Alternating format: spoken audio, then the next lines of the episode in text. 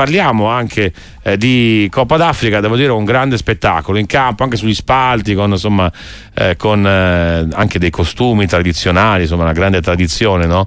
Di questa manifestazione che arriva sempre a gennaio e insomma talvolta viene anche un po' contestata dai club europei, no? Perché lasciano andare, devono lasciare andare tanti giocatori importanti. Ne parliamo con chi la racconta su Sportitalia, il collega Ivan Fusto. Ben ritrovato Ivan, buon pomeriggio.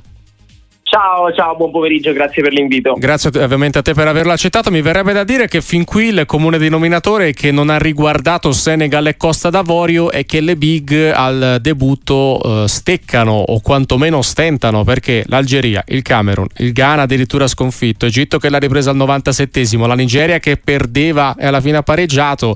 Tutte le grandi attese fin qua in due hanno rispettato quello che ci si attendeva da loro.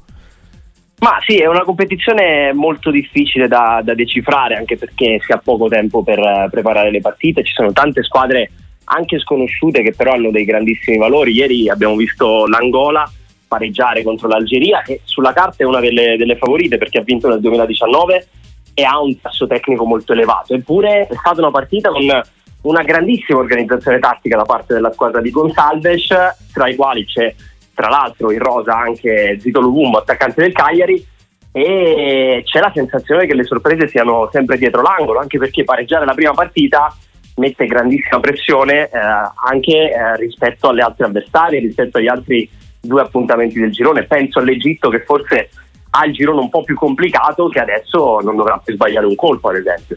Sì, decisamente. Tu hai commentato Algeria-Angola, se non sbaglio, visto che tanti tifosi rossoneri erano decisamente in disaccordo per la convocazione di Bennasser. Come ha giocato ieri? Ma diciamo che la tenuta fisica non è delle migliori. Ieri tra l'altro non ha fatto il regista, non ha fatto il trequartista, ha fatto la mezzala sinistra in un 4-3-3.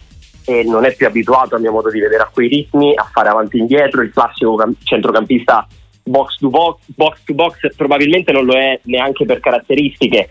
Ieri poi è stato sostituito a un quarto d'ora dalla fine dopo una prestazione a mio modo di vedere opaca, ma è un difetto che ho notato onestamente in tutta l'Algeria. Marez, che è il giocatore più rappresentativo, ieri praticamente non si è visto.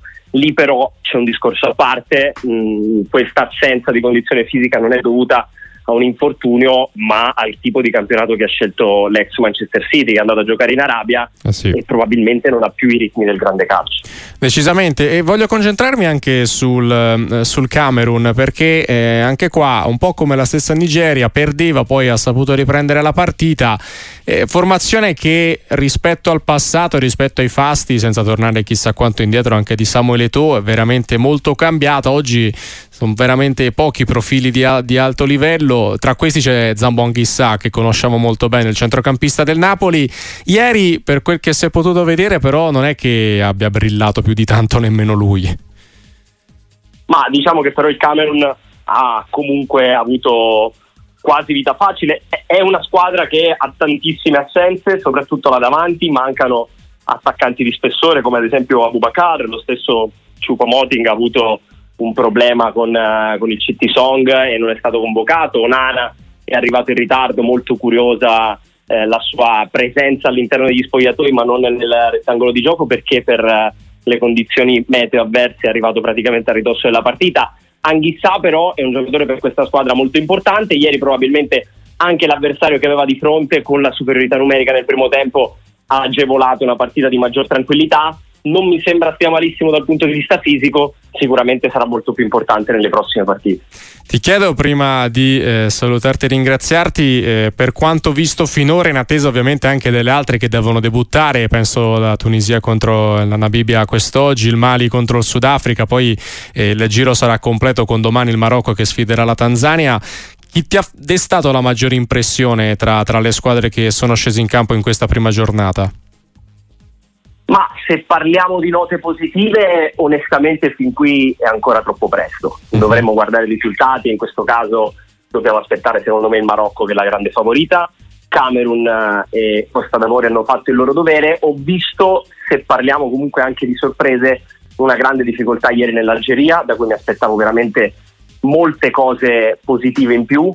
Ieri è una squadra che si è accontentata e dopo l'1-0 ha rischiato veramente tanto. e l'Egitto, che mi sembra, e lo sapevamo insomma, Salah dipendente, in un momento in cui Salah mi sembra che abbia il pedale del freno premuto, perché ha avuto una prima parte di stagione molto importante con il Liverpool e ovviamente in questa competizione bisogna dosarsi.